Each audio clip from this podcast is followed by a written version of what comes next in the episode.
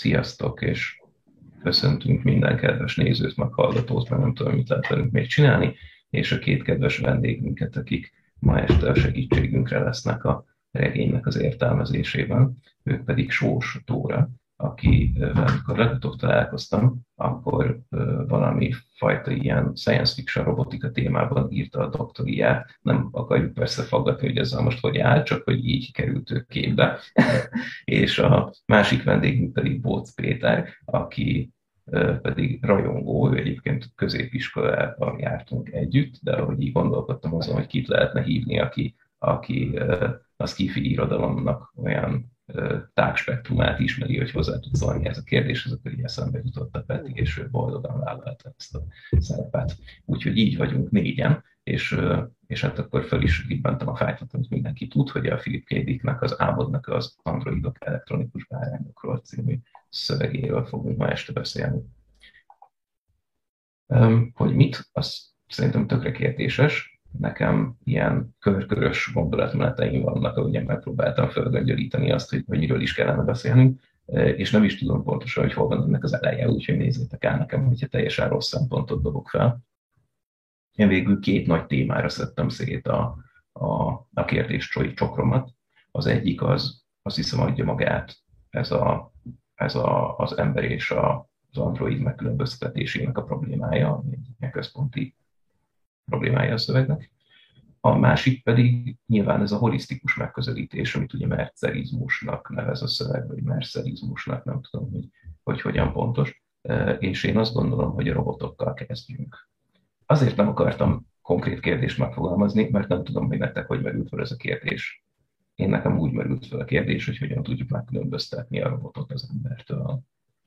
Hú, Hát szerintem ez amúgy már, bocsánat, hogy csak kezdtem, én, én igazából csak azt szeretném így előjáróba elmondani, hogy én, én azért, amikor ezt így újraolvastam most, akkor én nagyjából így nagyon sok minden ment végig a fejemen, így elkezdve attól, hogy az elmúlt mit a pár évben milyen filmek készültek, amik nagyjából pontosan ezt a témát járják körül, meg sorozatok, meg stb.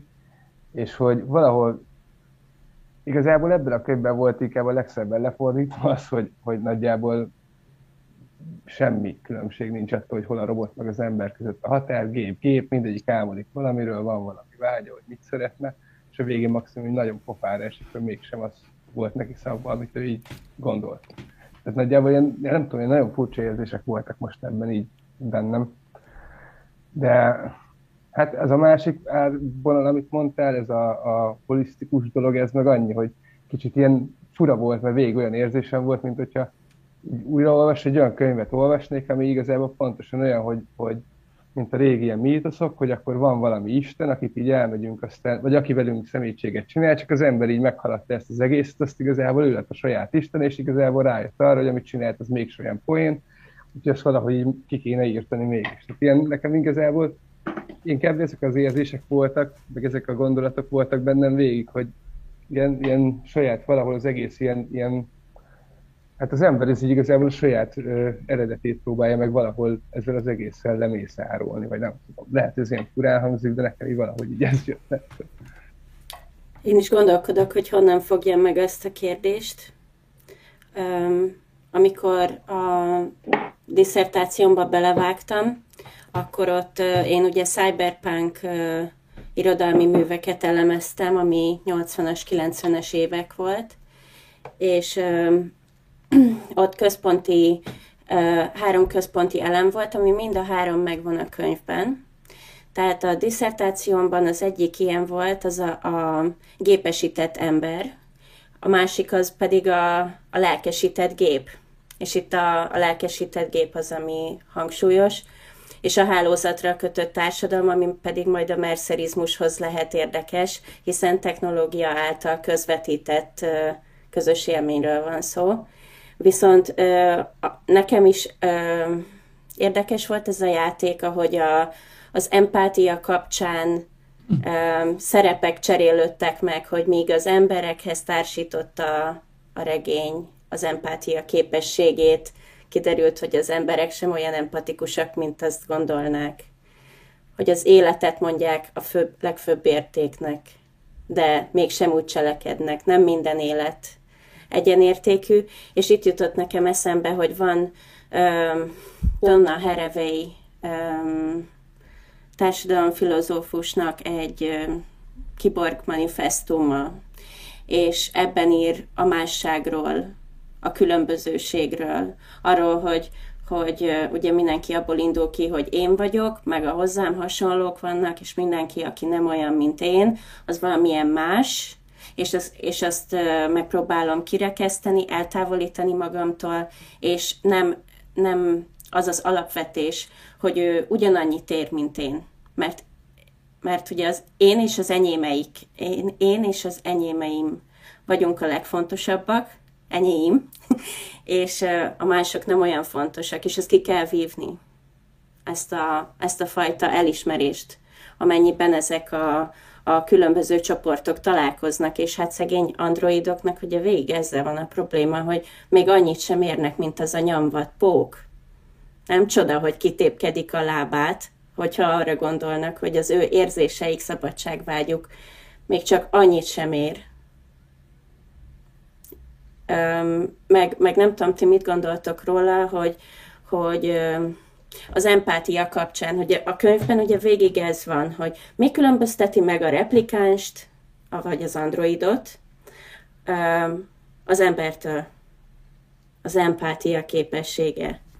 És én azon gondolkodtam végig, hogy miért lenne ugyanúgy empatikus egy gép, ami még csak most eszmélkedik, csak azt tudja, milyen rabszolgának lenni, kitaszítottnak, kirekesztetnek, kihasználtnak, üldözöttnek, miért lenne ő okvetlenül az empátiának azon a magaslatán, hogy kedvesen viselkedjen az elnyomóival. Na, ezek voltak az első gondolataim, úgyhogy ti is mondjátok el, hogy nektek hogy tetszett, meg ilyesmi. De ettől, ettől még talán egymással lehetnének empatikusak. Szerintem összetartók egymással. Igen, csak az összetartás az itt, itt inkább, talán erről beszél is a szöveg, nem? Törzsi, hogy a, nem? Hogy a, nem a törzsi, hanem hogy az állatoknak, a zsákmány állatnak az összetartása, hogyha, hogyha egy helyen vannak, akkor nagyobb az esély, hogy egyet lelőnek, a másik hat meg el tud menekülni. Tehát, hogy ez egy, ez egy racionális összetartás, ezt nem keverném össze az empátiával. De igen, világos, és szerintem tök jó, hogy, hogy, hogy ugye azt mondta Peti az elején, hogy nem lehet őket megkülönböztetni, tulajdonképpen ez a problémája a szövegnek. De hogy közben a másik problémája, amit rögtön hozzátettél, hogy viszont muszáj. Tehát, hogy igazából erről szól, hogy, hogy muszáj megkülönböztetnünk őket, és nem tudjuk pontosan, hogy ezt hogyan kell tenni. De egyébként itt az empátiáról, amit mondtál, hogy nem, amikor eljönnek a marsról, akkor ott, mint hogyha nem csak egy ilyen túlélési ösztön lenne bennük, nem? Vagy hogy, ezt lehet, hogy rosszul emlékszem erre, de mint hogyha ott uh, egy ilyen, tehát mint hogyha egy felelősséget vállalnának egymásért azért, hogy elhagyják azt a helyet, és hogy ott ugye talán mondják is az Izidornak azt hiszem, hogy, uh, hogy mennyire rossz ott a marson, és hogy senkinek se kellene oda vágynia. Vagy ezt lehet, hogy a, ezt lehet, hogy a, a Ricknek mondja a, a fő nem tudom, a, a, az, aki nem intrázek egészen. Ez világos, hogy a Mars is egy ilyen marketing hadművelet, mint a mercerizmus, meg a, nem tudom, hogy hívják a tévéműsorvezető fickót, a baráti Buster. Ja. Tehát, hogy, hogy, hogy, de azért kérdés, hogy ezt is az androidoktól halljuk. Tehát ők azok, akik szerint nem kellene a Marsra vágnia senkinek, ami ugye az a világ, ahol őket rabszolgaként tartják. Ez megint csak nagyon izgi egyébként, hogy ez a 60-as évek második felében íródik ez a könyv, tehát a, a hidegháborús hangulat az eléggé el van nyomva benne, de a, de a, de a rabszolgaság kérdése az viszont baromira hangsúlyos. És akkor megint csak kérdés, hogy, hogy el lehet-e várni tőlük az empátiát azok iránt, akik, akik fogva tartják őket. Nem tudom, hogy, hogy nem kellene mondanom valamit, amit aztán odavágunk az elejére, vagy hogy, hogy itt tulajdonképpen egy, egy viszonylag egyszerű krimiről van szó, mármint hogyha a történetét akarom így szanzásítani, akkor nem tudom, hát ha néz minket valaki, ki nem olvasta el, bár gondolom, hogy olvassa és utána nézze meg a beszélgetést. Szóval, hogy, hogy, a, hogy van egy fejvadász, aki androidokra vadászik, kap egy listát, ezeket az androidokat semlegesíteni kell, és viszonylag hamar felmerül az a kérdés, hogy mi van, hogyha ő nem egy fejvadász, aki androidokra vadászik, hanem egy android, aki véletlenszerű embereket mészárol, és gyakorlatilag ezt a, ezt a kérdést ezt nem válaszolja meg megmutatóan a regény. Nem. Szerinted igen? Szerintem teljesen egyértelmű a végére, hogy ki az android és ki nem. Az a nem egyértelmű, hogy csak az emberek birtokában lenne a, a, az élet szeretet, az érzés. Az én, én szememben, de hogy valóban összemosódik ez a dolog, hogy, hogy szerencsétlen Izidor ugye egy, egy kitaszított fogyatéka miatt lenézett ember, aki hamisított állatokat szállít titkon, hiszen az emberek nem árulhatják el, hogy nincs pénzük valódi állatra, ami státuszszimbólum, hanem azt mondják, hogy állatorvost hívnak, és ő, aki elszállítja az állatorvoshoz ezeket az állatokat, és ugye, hogy nem tudja szegény megkülönböztetni, hogy egy igazi macskát visze, mert ő robotmacskákhoz van szokva, és ő nem ismeri fel a különbséget. Míg a regény végén a Rick Deckard, amikor a maga nagy küzdelmét ott a hegyen megejti, akkor azt a békát ő valódinak hiszi, és kiderül, hogy nem valódi a béka. De hogy nem tudják megkülönböztetni, és pont ez van, hogy az androidokon se tudják egy ponton megkülönböztetni, hogy emberrel van-e dolguk, mert a teszt, ami alapján meg tudták különböztetni, már nem működik rajtuk. Míg az emberekben elképzelhető olyan diszfunkció, vagy reakció, ami miatt úgy ö, olyan eredményt érnének el, mint hogyha androidok lennének, tehát megbuknak ők is a teszten. Nem megnyugtató a teszt, csak azt mondom, hogy egymásra játszódik a dolog, de hogy, hogy maga az nem marad kérdés, hogy ki eredeti ember, ki eredeti android, ki elektronikus, és ki nem. Még ez azért furcsa egy kicsit nekem, mert valahogy ez az egész nekem úgy állt össze, hogy itt alapból ez az egész arról szól, hogy, hogy valahol tök mindegy, hogy akkor ki ember, vagy ki android, mert hogy végén a, a Rick is rájön arra, hogy valahol mindegy, hiszen az a lényeg, hogy van egy békája, van egy felesége, van egy élete, tehát hogy maga az egész arra fut ki számomra, hogy, hogy így az, a, az, hogy valaki szeretne túlélni, az önmagában elég ahhoz, hogy ezt elfogad élőnek, és ne akart feltétlenül valamilyen hülye alapon, hogy ő, ő robot vagy nem robot megölni, másrészt meg a, ez az egész, hogy miért kellett őket elpusztítani, valahol ez egy kicsit ilyen pökhendiség volt szerintem, hogy az emberek azt gondolták, hogy, hogy, hogy azért, mert valaki robot, meg jobb nálunk, meg veszélyes, ezért nem érdemli meg azt, hogy éljen. Tehát egy kicsit egy ilyen pökhendi dolog is volt benne szerintem az emberek részéről, hogy ezt ők így fogták meg, mert lehet, hogy tök rosszul gondolom, csak nekem inkább ez, ezt a vonalat hozta ez előre, így a, hogyha már ilyen robotos történeteknél tartunk, mert olvastam más robotos történetet, ami viszont egyébként tök másra fut ki. De lehet, hogy ezt ilyen hülyen látom, vagy nem tudom. Hát azért itt ad védjen meg az embereket egy pillanatra, ugye itt egy szabadságharc van, tehát ezek a robotok, ezek embereket öltek, hogy a Marsról a Földre menekülhessenek, és ott megpróbáljanak elrejtőzni az emberek között, a észrevétlenek maradjanak. Az világos, hogy a, hogy egy gyilkos robotot azt, azt ki kell szűrni a társadalomnak, tehát hogy, hogy, szóval ebből, ebből nehéz önmagában etikai kérdést csinálni. De az, hogy a gyilkos robot meg túl akar élni, az meg ugyanolyan kérdés, hogy a gyilkos hát ember túl akar élni, tehát és, ilyen és, jog, és jogos, a kettő között. A kritikátok alapján pontosítanám is a mondatot, hogy nem, nem, nem az a lényeg talán, hogy, hogy, hogy homályban hagyja a regény ezt, hanem valóban összemossa, összemossa a határokat az ember és a robot között hiszen hogyha a végén én tudok ragaszkodni ahhoz a műbékához, ugye ez, ez nagyon érdekes és visszatérő elem, hogy a, hogy a robotok nem tudnak ragaszkodni a, az állataikhoz. Ugye ezzel, ezzel győzködi magát a fejvadásza, nem a, nem a Rick, hanem a másik fejvadász, akivel útközben találkozik, amikor fölmerül benne, hogy esetleg ő is android. És azt mondja, hogy de van egy mókusom, és nagyon szeretem, olyat nem tudnak a robotok, igaz? Hát, ja. Igen, de igazából az androidokat azért annyira nem lehet szerintem hibáztatni azért mondjuk, hogy embert töltek, vagy én nem érzem rajtuk azt, hogy kifejezetten veszélyesek lennének a földi társadalomra. Annak ellenére, hogy a marsról elszoknak, de hogy nem tudnak máshogyan eljönni, mint úgy, hogy megölnek néhány embert. Tehát, hogy mint egy ilyen Spartacus, nem tudom, ugye rabszolga felszabadítás soha jönnek el onnan, és hát itt meg ugye tulajdonképpen semmi más lételemük nincsen, csak az, hogy szeretnének boldogulni valahogyan. Hogy ott van például az énekesnő, aki, aki Broadway-n szerepel, meg hogy mindenki fölnéz rá, igazából őnek semmiféle bűnt nem tudnék oda tenni, ami miatt őt utálni kéne, vagy el kellene pusztítani. És egy érdekesség még, hogy igen, hogy nem csak a, azzal, hogy ugye a Rick vonzódik, vagy elfogadja ugye az elektronikus állatot, szám, hogy ugye ágyba bújik az androiddal is, és hogy a, ugye a másik fejvadász hívja fel erre a figyelmet, hogy picit, hát hogy így tágítsa ki a, nem tudom, így a érdeklődési körét bátran, de hogy először, először feküdjön le az androidra, és utána ölje meg, ne pedig fordítva próbálkozzam vele, miután már megölte, azután vonzódik hozzá. Szóval, hogy ez is szerintem tökre el, el masszható, hogy tényleg itt a különbséget ember és android között.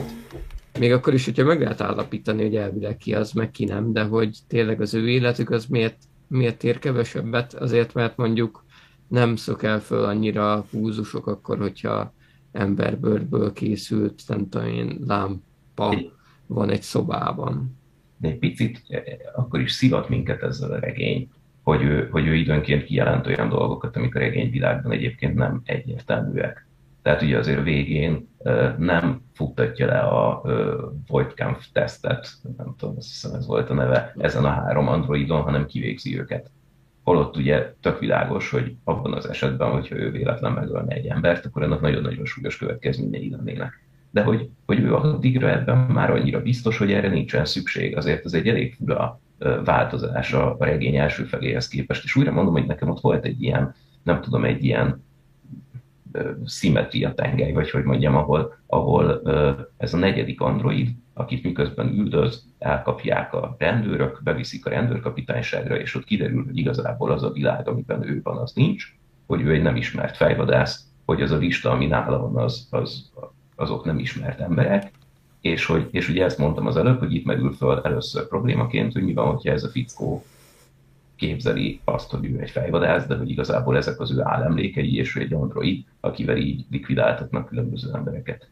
És akkor csak, hogy mert ugye azt, mond, azt mondtátok, és igazatok van, hogy utána a regény erre azt mondja, hogy ez nem így van, és helyre teszi, hogy az a másik fejvadász is ember, és megy tovább a cselekmény, mint hogy ezzel nem lenne semmi furcsa.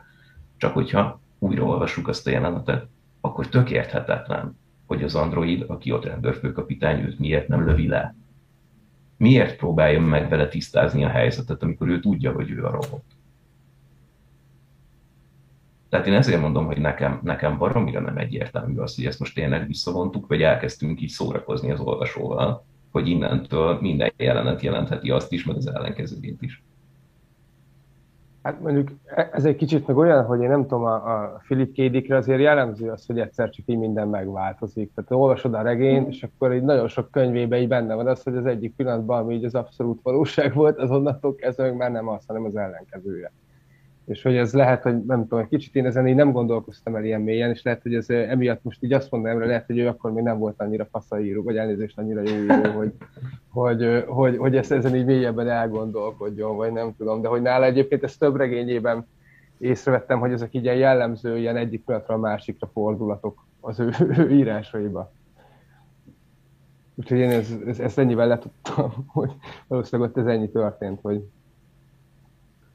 de az androidok egyébként a Tizidornál, hogy ott ők elmondják munkról, hogy androidok, nem? Tehát, hogy azért tépkedi a póknak a lábát, mert hogy ő elvileg android, és hogy érezni akar, nem tudom, hogy érezni akar, de hogy ott ugye, ő, Izidor teljesen a falra mászik attól, hogy ott ezt a szerencsétlen állatot ugye bántják, ő meg nem érez semmit. Tehát, hogy ott azért elég egyértelmű, hogy, hogy az tényleg android, legalábbis az alapján, amit a regényből tudunk az androidokról. Hát, hogy addigra. Most már Vagy addigra. kikristályosodott. Ja, de amúgy ja, hát, nagyjából milyen. Az egyetlen, az egyetlen android, aki nem tudja, hogy, az ő, hogy ő az, az a Rachel, de ő is csak az elején. Tehát, hogy neki is megmondják a teszt után, hogyha jól emlékszem. A többieknél ez nem kerül szóba, tehát ők a marsról szöktek, nyilvánvalóan tudják, hogy azok Hát ugye ez az, embereknél, ez az embereknél probléma inkább, hiszen ugye ott hangzik el, hogy hát állemlékeket azokat lehet kapni, tehát te magadról egyébként nem feltétlenül tudod, hogy te most egy ember, hogy aki androidokra vadászik, vagy nem. Szóval, hogy egy fogalmi tisztázást javasolnék, mert a, a, ahogy én utána néztem, az andro, andro az a férfira megy vissza, és hogyha a női ember alakú robotról van szó, akkor az elvileg ginoid. Ezt nem oh. szokták megkülönböztetni, de hogy, hogy elvileg van egy android és ginoid megkülönböztetés. Nem ígérem, hogy ezt következetesen fogom alkalmazni.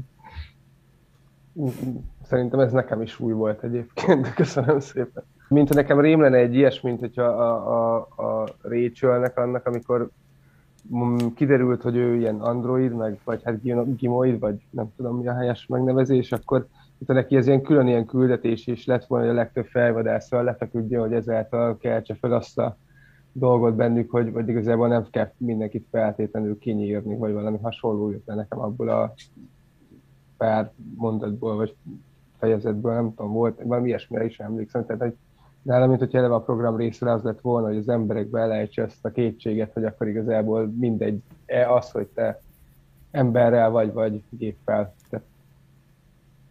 Ez nem teljesen, mert azt mondja a Riknek, hogy, hogy, hogy csak nem szabad végig gondolnia, hogy mit csinál, azt mondja, csak ne gondolj vele, hogy mit csinálsz.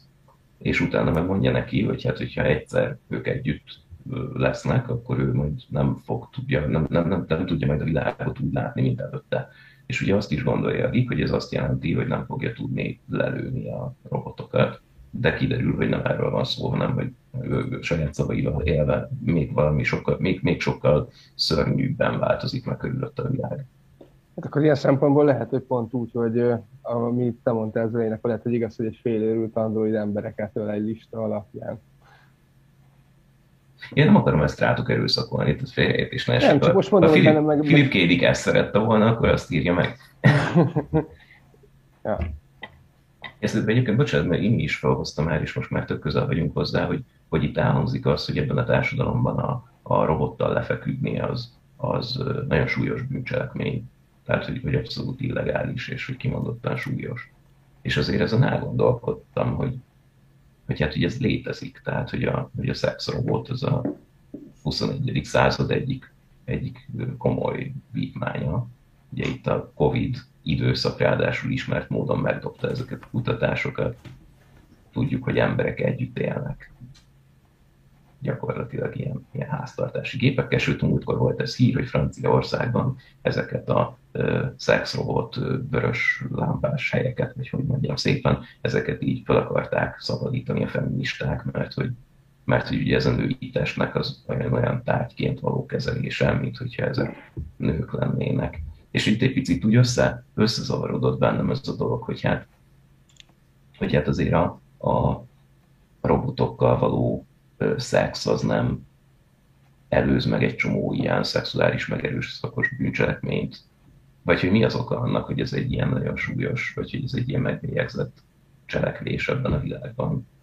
Szerintem nem szoktunk ezt hozzá, de egyébként úgy hallottam, hogy a mesterséges intelligencia fejlesztése az ezeknél a cégeknél az egyik legerőteljesebb. Na, nekem ennek a kapcsán eszembe, nem tudom mennyire illik ide keverni másik science fiction dolgot, ami hasonló a robotos emberes, de volt a Battlestar Galactica, ami szerintem minden idők egyik legjobb ilyen jellegű sorozata, aminek nagyjából az egyik fő mozgató rugója az az volt, hogy voltak ilyen ember alakú robotok, akikből nagyon sok volt, 12 modell volt, és akkor volt belőle mindegyikből végtelen. És hogy annak a, volt egy ilyen mm, rész, hogy a, a robotok ezt szegről végről azért csinálták, hogy a közelebb kerüljenek a teremtőjükhez az emberhez, az emberek meg zsigerileg elutasították az ilyen fajta dolgokat, mert milyen undorító fúj. És az egésznek egyébként így spoiler riadó az a vége, hogy végül a, az emberek meg az ember formájú robotok azok így egyé olvadnak, és valahol itt is ezt érzem, amit a Marci kérdezett, abban ilyen ilyen választok, hogy valószínűleg ez, ezért egy ilyen nagyon legfőbb bűn, hogy te robottal szexelj, mert hogyha képes vagy vele egy ilyen viszonyra, akkor abban a világban gyakorlatilag az ember, mint olyan, az nem tűnik többé különlegesnek, hanem igazából ugyanolyan, mint egy robot akár. Tehát ilyen, inkább, hogyha a világ értelmezésben nézzük abban a világban, ez, ezért tűnhet egy ilyen nagyon fő bűnnek, hogy akkor így eltűnted azt a különbséget, hogy az ember az az emóciók, meg a, a, az együttérzés, meg ezek kapcsán tudja külön választani magát a tökéletesen programozott robot embertől, vagy valami ilyesmi. Tehát inkább ezt lehetne szerintem így lefordítani ebből. De egyébként ez egy érdekes probléma, nem, hogy hogyha feleségül akarod venni a robotodat, akkor egy perverz állat vagy, de hogyha életed 90%-át töltöd a virtuális futballcsapatodnak az építgetésével, az tök normális. Hát persze. Pedig hát valójában ugyanazt, tehát ugyanazt csinálod, hogy érzelmi függőségbe kerülsz egy, egy binárisan létező, vagy csak technikai jelleggel létező dologtól. Hát ja, ez, ez meg már kicsit ilyen mátrixos is valahol amúgy. Ó, én, én ezt az egész regény alatt azt éltem meg, hogy ez hihetetlen, hogy ezt a 60-as években írták. Mindjárt ugye rátérünk a beszélgetés második felében erre a mercerizmusra, ott, ott azt gondolom, hogy még, még döbbenetesebb. Philip K. Dick művekben megfigyelhető az, hogy ő is azon szerzők közé tartozik, mint például Stephen King, hogy egy penster, így szokták mondani írástechnikai szempontból, hogy nem tervezi meg a a cselekményét előre, hanem megy a történettel, mert szeretné önmagát is meglepni. Mert számára akkor izgalmas, hogyha menet közben találja ki, hogy mi történjen. És ezért lehetnek szerintem olyan törések, amik nem feltétlenül um, következetesek, például a Rick Deckard személyiségében nem volt nyoma annak, hogy ő operakedvelő és képzőművészeti szakértő, aki mm. festményeket tud analizálni, egészen addig, amíg az a fejezet nem jött. És mm. ott, ott szerintem érződik, hogy a maga a szerző behozott egy új szállat, amit nem alapozott meg kellőképpen. Bár egyébként azt hiszem, hogy a festményt nem is ő analizálja, hanem a másik fejvadász. Ugye ő kezd arról beszélni, hogy a, hogy a sikoly, az, hogy így érezhetik magukat az androidok. Ez a fajta extrapolációs technika, ami a kultúrát illeti, ez nem volt meg. Tehát az, hogy ő vesz ö, való, a mi való világunkból kulturális referenciát, mint például a Sikoly című képet, vagy a, a, az operát, amit énekel a, a opera énekes. Varázsfúvola van. Így van, igen. Hogy ez eddig nem volt megalapozva semmivel a regényben, hogy az a kulturális anyag az ismert lenne abban a jövőben, és hogy ez a szereplő, ez azt tudná, hiszen nem egy magas intellektus, hanem ilyen neonoár, detektív regényes zsarú, aki aki egészen más sőt, sőt, módon jön. Még, még el is rontja, mert a végén beszélnek arról a robotok, hogy ilyen régi könyveket ö, ö, csempésztek a Marson. Tehát, hogy szó van, erről, hogy a szó van erről, hogy régi kultúrából morzsák maradtak volna, és ahhoz képest meg ugye bemennek egy képtárba, ahol ott van a múcs összes. Hát igen, igen. Hát most így mondtad, valóban ügyetlen.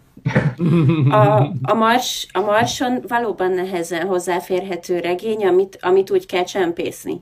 De az Izidor mondta, hogy akkor én holnap bemegyek a könyvtárba, és hozok ilyen műveket, hogyha ez ilyen hmm. nagy dolog. Ez csak a Marson volt ekkora kincs. Hmm. Arról nem szól a fáma, hogy miért volt ennyire nehezen hozzáférhető, szinte tiltott mű, vagy irodalmi hmm. műfaj. Hmm. De úgyhogy ez a, ez a fajta spontán történetvezetése Philip K. Dicknél megvan. És szerintem azért is játszott, azért tükrözte meg ennyiszer ezeket a fogalmakat, amikről beszéltünk egész eddig, hogy valóság, valós, hamis, élő, halott, mert azt akarta az olvasóban is, hogy ezek a világok elkezdjenek összeolvadni. Ezt az invazív világszemléletet, hogy ezt, ezt vallja Philip K. Dick, hogy minden egyes embernek van egy saját valósága, mondhatjuk, hogy egy ilyen pseudo valósága, amit magának épít. És hogyha például te egy domináns emberrel találkozol, aki, aki rád akarja erőltetni az akaratát, akkor ez a az ő valósága a tiédbe ilyen invazív módon elkezd beletüremkedni, és hogy pont itt ez volt, hogy már a Rick Deckard se tudta, hogy miről van szó, akkor most ő android, én vagyok android, ki az ember, ki az élő, és őt az idegesítette föl szerintem, hogy ő csak addig tudta a munkáját végezni, és addig volt meg a referencia kerete, amíg azt tudta látni, hogy ezek a robotok, ezek tárgyak. És őnála azt csapta ki a biztosítékot, amikor rájött, hogy valójában már vonzalma van, fizikai vonzalma, ami azt jelenti, hogy ember vagy élőlény felé kezdett el vonzódni emberszerű élőlény felé. Meg még egyet föl szerettem volna nektek vetni, és ezzel vissza is adom a szót, hogy elvárható-e ö, egy ö, organikus és szintetikus élőlénytől, akinek teljesen máshogy van húzalozva az agya, és máshonnan fakadnak az érzései, a tudatra ébredése, mint az embernek. Elvárható-e tőle, hogy ugyanúgy érezzen érzelmeket, hogy ugyanúgy élje meg az empátiát. Hát a kérdés, hogy mi a cél, hogyha az a cél, hogy megkülönböztethetetlen legyen az embertől, akkor elvárható. Vagy hogy akkor ez a cél. Mert szerintem Ugye, a regényben nagyon, univerzális empátia fogalmat akartak, nem? Nem az volt, hogy... Igen, de az, az nagyon érdekes, hogy ez a fickó, ugye a Rick Deckard a regénynek a kezdetén már ki tudja mióta, minden reggel, amikor föl kell, fölmegy, és megetett egy, egy más állatot, egy műkecskét, az kecské van eredetileg is, hogy jól mondjuk, lehet, hogy tévedek. Báránya van. Báránya van, bocsánat, hogy hülye vagyok. Na, szóval, hogy, hogy, hogy, hogy igazából a kötődés az, az kialakult tehát, hogy te éveken keresztül felmész a tetőre, és megetteted, és megsikálod, és úgy csinálsz, hogy a szomszéd ne lássa, hogy ez nem igazi bárány, hanem a, hanem a, vagy hogy ez nem műbárány, hanem a te igazi bárányod. Akkor kötődni fogsz hozzá. Kiganézod, megsétáltatod, meg tudom én. Tehát, hogy ugye igazából a maga, maga a kulcskérdés, az, azon már túl vagyunk, mielőtt elkezdődne a regény, mert hát erről szól az egész, hogy ő valami élőt szeretne a művilága helyett hogy hogy lesz az ő lompos, unalmas feleségénél izgalmasabb az a, az a robotnő, aki pedig ugye egy robot, tehát igazából nincs ott senki. És ez mégis izgalmasabb, vonzóbb, csomó szempontból. Nekem valahol az az érdekes, hogy a regény végén, amikor hazaviszi a, a mi az, műteknőst, akkor valahol, valahol mint hogyha ő, ő is ugyanúgy, mint az, ahogy Bocs, amikor én olvastam, akkor én megértettem, hogy itt igazából ő egy olyan dolgot akart, ami már eleve megvolt neki. Tehát, hogy én nagyon, nem tudom, nekem végig ez a, a, a dolog motoszkált a fejembe, hogy ő azért a végén ezekre a kérdésekre választ kap abban a formában, hogy igazából nincsen különbség, és igazából tök mindegy, mert már megvan. Szóval miért kéne újabb, vagy jobb, vagy másabb? Mert oké, okay, hogy kipróbálta őket, de ettől függetlenül nem lett gazdagabb azzal, hogy az jobb, vagy, vagy élőbb tehát, hogy igazából csak mind, szerintem az ugyanolyan sem, meg az egy, egyformaságnak a válaszait lehet megkapni ezzel. Ráadásul, és akkor ezzel át is kötöm a következő témához, ráadásul az egyetlen különbség az előtte meg az utána lévő élete között ez a nagyon sok pénz, amit ugye a hat, hat robot egy nap alatti levadászásával keresett. Ezt ugye elköltötte egy élő kecskére, nyilvánvalóan nincsen különbség egyébként a robot kecske meg az élő kecske között, ezt most beszéltük meg, amit utána le is löknek a tetőről, tehát hogy eleve nincsen értelme, de más, tehát hogy, hogy áttételesen sincs értelme, hiszen meghal. És hogy, hogy, hogy úgy, úgy kötődik ez a másik témához, hogy ez nagyon érdekes volt, amikor megveszik a kecskét, és hazamegy, és a feleségével boldogok és hogy a feleség azonnal azt mondja, hogy akkor most az empátia dobozhoz kell menni, mert hogy az erkölcstelenség, hogyha nem osztják meg a boldogságukat más szerelem. És hogy ez, a, ez az egész, tehát hogy, hogy ezért mondtam, hogy akkor így át, átvezetném a másik témához, hogy ez az egész empátia kérdés, ami ugye ebben a világban a, a kulcs lenne, ami megkülönbözteti a, a robotokat az emberektől, az ebben a mercerizmusban csúcsosodik ki, hiszen ez az egyetlen dolog, amiből ténylegesen a robotok ki vannak zárva. Tehát hiába szorongatják azt a kallantyút, nem fognak egyesülni senkivel, mert erre, erre mentálisan képtelenek. Úgyhogy nyilván ez lenne a kulcsa annak, hogy, hogy mi a pontos különbség, de azt kell, hogy mondjam, hogy itt még jobban a sötétben. Tehát ugye nagyon nagyon érdekel, hogy pontosan hogyan, hogyan helyeztétek el ezt a mercerizmust, vagy hogy minek, a, minek az analógiájára képzeltétek magatok elé.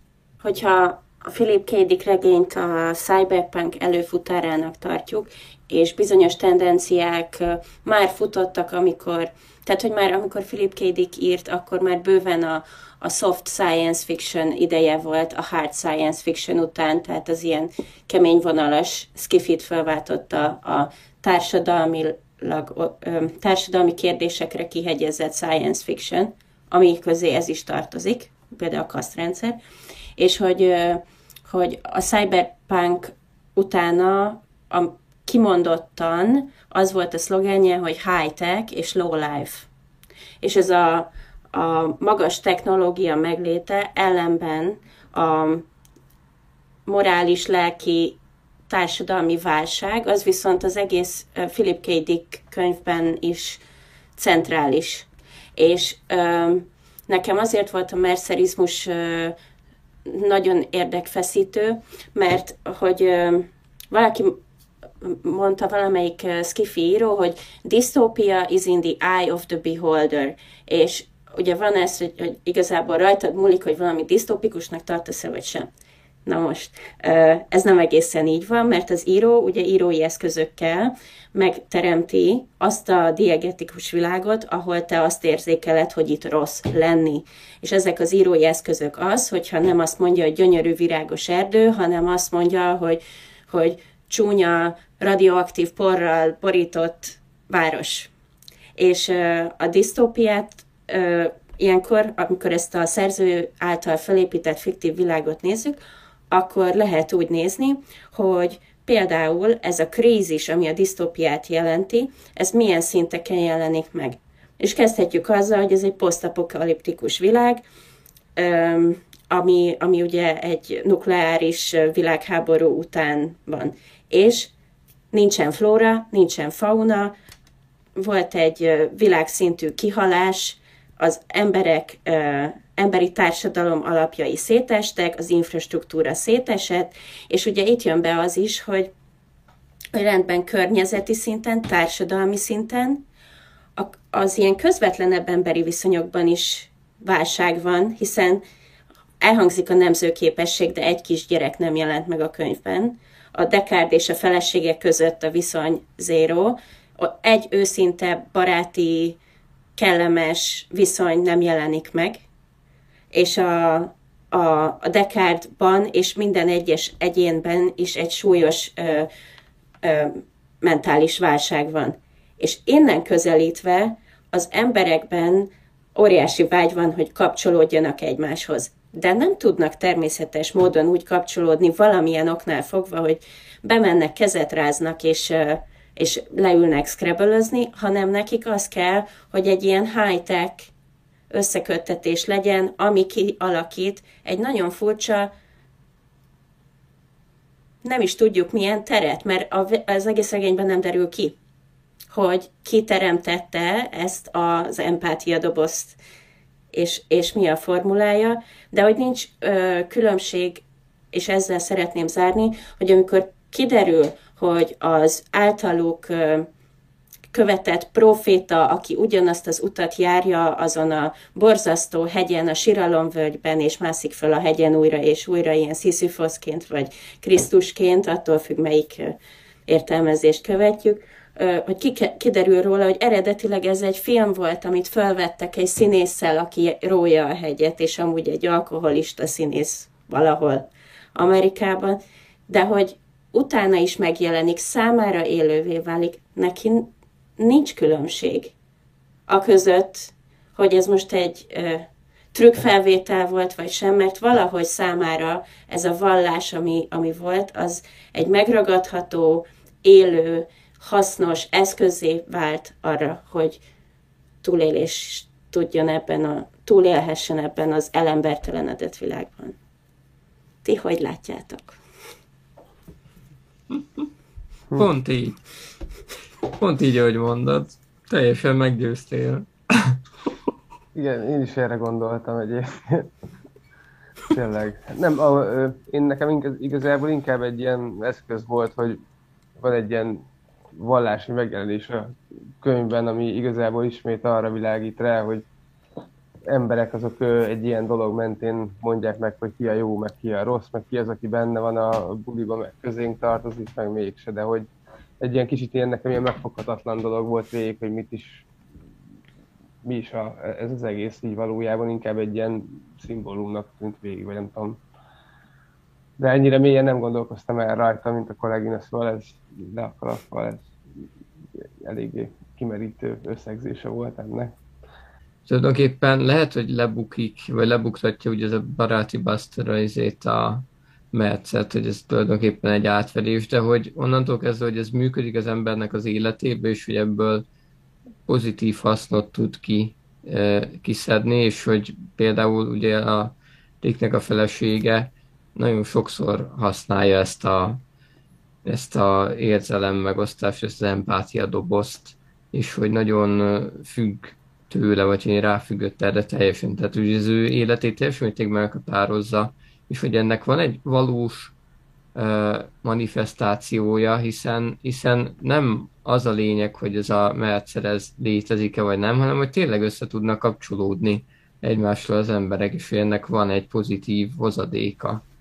És hogy most ezt éppen egy, egy színész játszotta el, vagy az ennek a képi megtestesítője, ez tulajdonképpen egy felesleges dolog már, hogy, vagy nem felesleges, nem egy, ez tök mindegy, hogy ki az, aki ezt eljátsza, a lényeg az, hogy, hogy valójában tényleg létezik. Mi akkor is, hogyha nem tudjuk jól megjeleníteni, vagy, vagy nem tudom. Mi, mi a pozitív hozadéka? Hát az, hogy ö, például ez, amit itt mondtatok az előbb, hogy ugye hálát kell adni azért, ami történik, de hogy, ö, hogy örömünk van, tehát hogy azért szerintem az erkölcsnek van egyfajta olyan ö, közvetítő szerepe ennek a mercerizmusnak, ami, ami abban a világban jobbá teszi a társadalmat, hogy befogadtatóbbá tesz dolgokat, nem tudom, vagy hogy egy rendet szab a világba.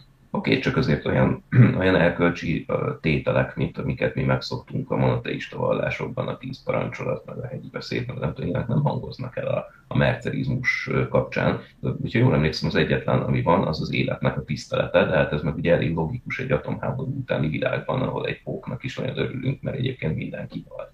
Tehát én nem érzem azt az, azt az erkölcsi többletet, vagy etikai alapot, ami, ami, ami megtartaná a mercerizmus ezt a társadalmat. De lehet, hogy csak én nem olvastam figyelmesen. Hát én sem tudok túl bőven kiemelni belőle tanításokat, mert szerintem ezek nincsenek is megfogalmazva, de, de hogy tapasztalat szinten én azt éreztem így az olvasás közben, hogy, hogy ez valami pozitív dolog, ami jobbá teszi az emberek életét, és amiben például ez az Izidor is valahol tud kapaszkodni annak ellenére, hogy egy számkivetett ember. És ebben most nem vagyok biztos, hogy a mercerizmus jutotta őt ebbe a helyzetbe, de hogy ő nagyon fölnéz erre a mercedre, meg az egész vallásra, mondhatjuk ezt. De, de például Rick nem. Tehát, hogyha ezt nézzük, hogy az Izidor, meg a Ricknek a felesége, az Irén, azok, akik ilyen, ilyen viszonylag megszállott mer- merceristák a regényben, akkor ő bennük azért az a közös, hogy, hogy most, hogy mondjam ezt csúnyán, hogy ők az utolsók. Tudod, hogy utolsókból lesznek az elsők. Tehát, hogy ne csak most, tehát itt azért, na most oké, hát okoskodni fogok, de hát azért csináltam magamnak ilyen műsort, hogy okoskodás. hogy, hogy a, a, a római birodalom összeomlásától a feudális középkori királyságok megszületéséig a folytonosságot, tehát azt a tudást, ahogyan adminisztrációt tudok építeni, meg az embereket fogom tudni kezelni, azt az egyház biztosítja. Tehát, hogy ő köti össze ezt, a, ezt az ilyen ismerethiányos időszakot. És hogy, hogy igazából az tök logikus, hogy egy ilyen hogy egy ilyen atomháború után, ahogy elmondta a Dóri, ez tök szépen összefoglalta, hogy, hogy valami ilyenre van szükség. Tehát valami ennek az analógiára létrejövő dologra van szükség ahhoz, hogy ne hújjon a semmibe a társadalomnak a maradéka. És még azt is, de ezt már egyébként lehet, hogy belemagyarázom, de hogy, hogy én még azt is látni vélem ebben a, ebben a merszeri képben, hogy ez a, hogy ez a három nagy monoteista vallásnak a, az ötvözete egyébként mert ugye világos ez a Krisztusi passió, megy fel a hegyen és dobálják a kövekkel, az, az, az többé-kevésbé belelátható, de hogy ezt a fiút, ezt egy gumimatracban találják a szülei, és az a képessége, hogy életre tudja kelteni az állatokat. Tehát, hogy ő egyszerre Mózes és Krisztus, és miért megy fel arra a hegyre? Mert ugye Mohamed az, aki fölmegy a hegyre, hogy megbírkozzon az angyallal. Ugye azt már nem tudjuk, hogy mi lesz, amikor fölér a síkra, de ezt újra meg újra meg kell tennie. Tehát, hogy, hogy, hogy ezt, ezt, azt gondolom, hogy, hogy finom kis, tehát ilyen árnyalatos, de azért ez nyilván nem véletlen, hogy három ilyen archetikus tett bele. Na de, de a problémám az egyébként nekem az, hogy most amit elmondtam, akkor ez, a, ez az úgymond az ateista olvasat. Tehát, hogy létrehoztak egy, leforgatták a filmet, létrehozták ezt a, ezt a tudati teret, amiben az emberek majd megnyugszanak, meg levezetik a feszültségeiket. De hogy ez a, ez a szereplő, ez már azelőtt kilép ebből a, ebből a térből, mielőtt, mielőtt a, a Dekel hívővé válna. Mert ugye ő nem hívő. Ezt megmondja az elején. És mégis, amikor megy be az épületbe, akkor szembe jön a Wilbur Mercer, és figyelmezteti arra, hogy ott áll a, a robotlánya a lépcsőfordulóban. Tehát értitek, hogy mi a probléma? Én is azt gondolom, hogy ne, nincs a regényben olyan ö, elem, ami megmagyarázza ö, technikailag, hogy ki hozta létre az empátia dobozt, hogy működik, miért csak az emberek tudnak vele kapcsolódni, hogy, hogy Wilbur Mercer ugyanúgy folytatódik, miután kiderült ugye az egész, és hogy a Dekárnak hogyan jelenik meg. Ez, ezek mind nincsenek elmagyarázva. Azt hiszem, hogy ehhez kell egy, egy metafizikai ugrás, egy hit, hogy, hogy ez megtörténhet, egy ilyen csodaszerű elem hogy megjelenik neki, mert eljut a kétségbeesésnek azon fokára, amikor már ahhoz az egyetlen egy metafizikai dologhoz nyúl, ami kiránthatja ebből. És, és én úgy tudom, ha jól olvastam, hogy nincs technikai magyarázat arra, hogy az empátia doboz, ez pontosan micsoda, és hogy, hogy megjelenik Wil, uh, Wilbur Mercer a vége felé Descartes-nak. De ha nektek van elméletetek azon túl, hogy maga is egy vallásos jelenet részesévé vált, tehát kapcsolódott egyfajta isteni lényel, vagy valami szakrális lényel, és nem ez van, hanem van valami más, akkor érdekel, hogy szerintetek mi. De úgy konkrétan ezt mondja, nem, hogy ő összekapcsolódott, és hogy nem tud elszakadni tőle. Én azt gondolom, hogy megtalálta Istent magának, vagy ezt a connection a, a metafizikaival. Ez az biztos, hogy a végére Rick, vagy legalábbis az én szememben tényleg vallásos emberé válik, mert ugye ott, amikor a békát veszi észre ugye az életet, hogy, hogy most már mindent úgy fog ő is látni, ahogyan ugye a Mercer, hogy ő is észre fogja venni az életet. Igaz, hogy kiderült, hogy ez egy robot. De hogy ettől még... Hát ez az, de nem, nem, nincsen ettől még, hát nem történt csoda, mert az egy robot.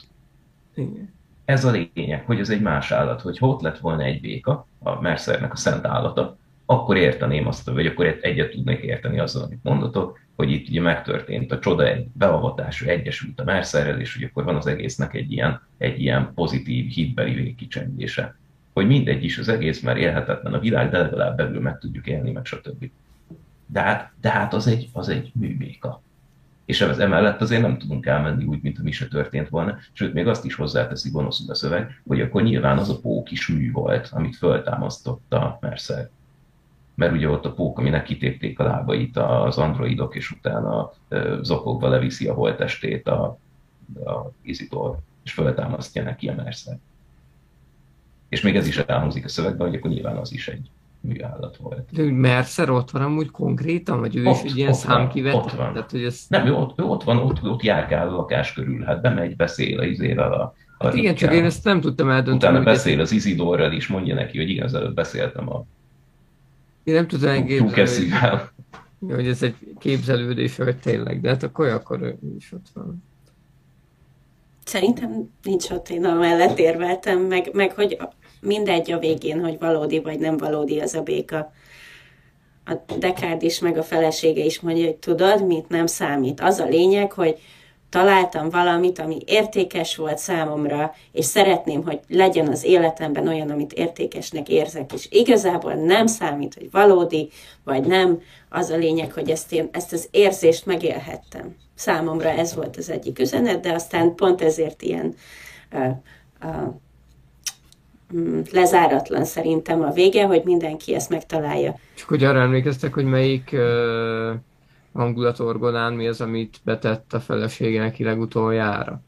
Csak a 888-ra emlékszem, az a televíziózás iránti vágy. Ez valami, nem tudom, valami 164, nem tudom, valami ilyesmi száma volt, hatos biztos, volt benne, és az volt ez a megérdemelt uh, béke. Béke. Megérdemelt békét tette be neki a végén. Tehát, hogy valahogy va, ő eljut, az egészen biztos valami olyan állapotban, miután kinyírta ezeket a robotokat, hogy, hogy, hogy ez a megelégedettség, ez a béke kerítheti hatalmába, vagy legalábbis úgy érzi, hogy ezt megérdemli. És lehet, hogy be, én úgy gondolom, hogy a mercedizmusnak egyébként, hogy Mercednek szerepe van. Meg az, hogy talált ezt a békát. Én is azt gondolom, hogy egy egzisztenciális keresés végére ért egy megnyugtató módon, és ezért nem volt már szüksége a megérdemelt béke betáplálására, hanem elaludt magától. És csak a Ricknek az alapproblémája, amivel az elő, első felében beszélgettünk a, a beszélgetésnek, hogy, hogy meg szabad-e ölni ezeket a robotokat. Jó dolog-e az, amit ő csinál? Ugye ő maga mondja, hogy a, hogy a vállalat, ami a robotokat építi, az épít én pedig rombolok, pusztítok. Egy olyan világban, ami egyébként is a pusztulás szélén tántorog. És akkor azt mondjátok, hogy, hogy az ő vallásos élménye az az, hogy igen, jó, hogy elpusztítom ezeket a robotokat. Tehát, én, én nem ezt mondtam, én ezt inkább egyébként a békának a megtalálásához, meg ahhoz kötöm, hogy a béka valójában nem élő, hanem, hanem hogy robot, tehát én valahol ezt a megelégedettséget, ezt így értettem a végén, annak, mint hogyha ez a világ ez ilyen, és így kéne elfogadni, hogy hogyan létezik, és nem kell, nem kell eldönteni azt, hogy mi a jó, meg mi a rossz, hanem valahogy így, nem tudom, tényleg az apró örömöket el kell fogadni. No, egyébként erre, erre pont, vagy ez a pont párhuzamos az, amit a Mercer válaszol neki, mert amikor megkérdezi, hogy vagyis hogy nem tudom, hogy nem emlékszem szó szerint, hogyha ezek a beszélgetés, de hogy azt mondja neki, hogy az, amit csinálsz, az rossz, de meg kell tenni. Tehát, hogy, hogy ez, ez valóban ez a nem feltétlenül tudjuk szétválogatni, hogy mi az, aminek jó következménye, meg rossz következménye van. Tudjátok a Jónás könyvben, hogy, hogy kiválasztja széjjel, hogy mit tett a jobb, és mit tett a bal kezével. Tehát, hogy van egy, van egy ilyen egyébként nem nem, nem a hiten kívül mutató, de mégsem megnyugtató, vagy ilyen optimista lezárás. Én azt hiszem, hogy benne egyértelművé vált, hogy ezek élőlények. És, és meg kellett találnia magában azt az erőt, amivel el tudja ezeket pusztítani, mert ugye szököttek, törvényt szektek, dezertáltak, vagy hogy mondjam, tehát, hogy ide, um, hogy mondják, a a földre jöttek, holott nem szabadott volna, beépültek, embereket öltek, és még, még ki tudja, tehát veszélyes elemeké váltak a társadalomban. És ezeket el kellett pusztítani, ha nem neki, akkor valakinek. Ez nem azt jelenti, hogy a jövőben az androidok nem válhatnak a, a, egy új elfogadott társadalmi réteggé, kasztá, fajjá, akárminek is akarjuk Viszont ezeket, ezt a küldetését neki be kellett fejezni, mert ha nem ő, akkor valaki úgyis be fogja fejezni helyette. Úgyhogy én szerintem ő oda jutott el, hogy az volt benne a dilemma, hogy, hogy öle, és arra jut, hogy igen, ő ezeket most már megöli. Tehát nem kiiktatja, elaltatja, vagy kikapcsolja, hanem megöli. Mert meg kellett tennie.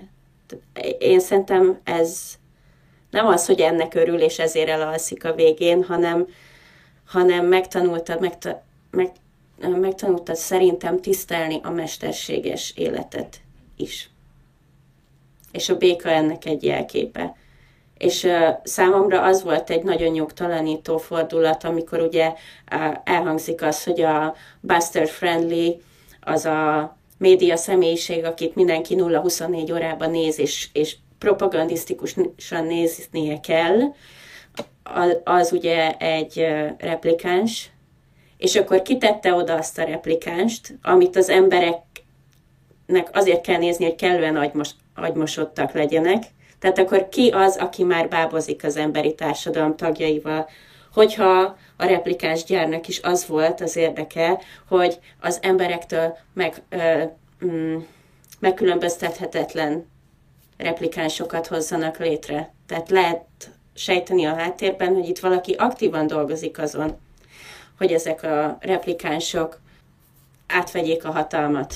Ennek kapcsán, ennek a gondolatnak kapcsán így nagyon sok olyan történethez ö, tudnék kapcsolni, amik így mostanában voltak, és nagyjából pontosan ugyanezekre a dolgokra futottak ki, és nagyjából szerintem mm, leginkább itt az, a, az a, az érdekes, vagy az volt az érdekes számomra, hogy ezt azért mégis, amit a Marci is mondott, hogy 1960-ban, vagy nem tudom mikor írták meg, és azóta ugyanezeket a, vagy ugyanezt a történetet nézzük újra, meg újra, meg olvassuk újra, meg újra, ahol igazából nincsen egy ilyen megnyugtató végpont, hogy ki mit miért csinál, mert igazából számomra ennek a könyvnek is a vége az az volt, hogy ez egy meló volt, amit a faszi az elvégzett azért, hogy, hogy a főszereplő elvégzett azért, hogy a végén úgy tudja zárni a napot, hogy le tudtak ütni, aludni nyugodtan, átment egy ilyen nagyobb erkölcsi fejlődésen, a melónak megfelelően kinyírt, nem tudom, három robotot egy nap alatt, és végén lett egy igazából egy barangja, amiről a legvégén még az is kiderült, hogy még csak nem is igazi, de már eset tudta különösebben föltöz vágni, mert igazából rájött a végre, hogy tök mindegy, akár embereket is ölhetne, vagy igazából azok a robotok is jó, úgyhogy ha ilyen szempontból nézzük, akkor embereket öltek, ami Hát nem tudom, én nem nagyon érzek különbséget a között, hogy a Rick Deckard az egy ilyen különösebben jó és minőségi emberi fejlődésen ment volna keresztül a végére, mert hát én nem, nem vagyok biztos, sőt. Inkább az ellenkezője, hogy egy jó pofa, hogy mondjam, kaland volt neki ez az egész, még a végén robotnővel is együtt tudott lenni, aztán így. Ez a cím, ez önmagában megérte volna, hogyha csak a cím jut eszébe, és nem is ír hozzá regény. Én szerintem ez az egyik legjobb regény cím, amit ismerek. Eleve a teljes sztorinak a, az ismerete nélkül is van egy, egy, egy nagyon használhatóan mély jelentés rétege. Ugye az, hogy, hogy ugye ebben az esetben csak, csak az elalvás és a bárány összefüggéséről van szó. Ugye egyáltalán tud-e aludni az, ami nem él és számolgat a bárányokat, hogy el tudjon aludni, amikor ugye gyakorlatilag kikapcsolható. És nyilván, hogyha erre az egészre ráépítjük azt, amiről a szöveg szól, hogy az én vágyam az egyetlen élő állat, ami kiemelne ebből a szörnyű sivárságból, amiben élek, és hogy, és hogy valami módon ez az, amire a, a Mercer képes, ugye valódi életet tud adni a dolgoknak, és nem ezt a mű életet, amiben élünk, akkor meg, akkor meg egészen zseniális cím. Úgyhogy a, a címet szerettem volna hosszan méltatni meg azért szoktuk még itt a végén, mert elmutogatom, hogy, hogy, hogy itt van az előző beszélgetésünk a Imi. Igen. A Nóráról, a Nóráról, Nóráról. Ibzennek a Nórájáról köszönöm, és itt pedig ezen a szimpatikus bajszos fiatalemberen fel lehet iratkozni a YouTube csatornánkra, és akkor az összes többi adás is elérhető. Rögtön elérhető. Köszönjük szépen, hogy jöttetek meg, hogy segítettetek nekünk. Köszönjük Jó volt, én élveztem. Sziasztok! Köszönjük. Sziasztok!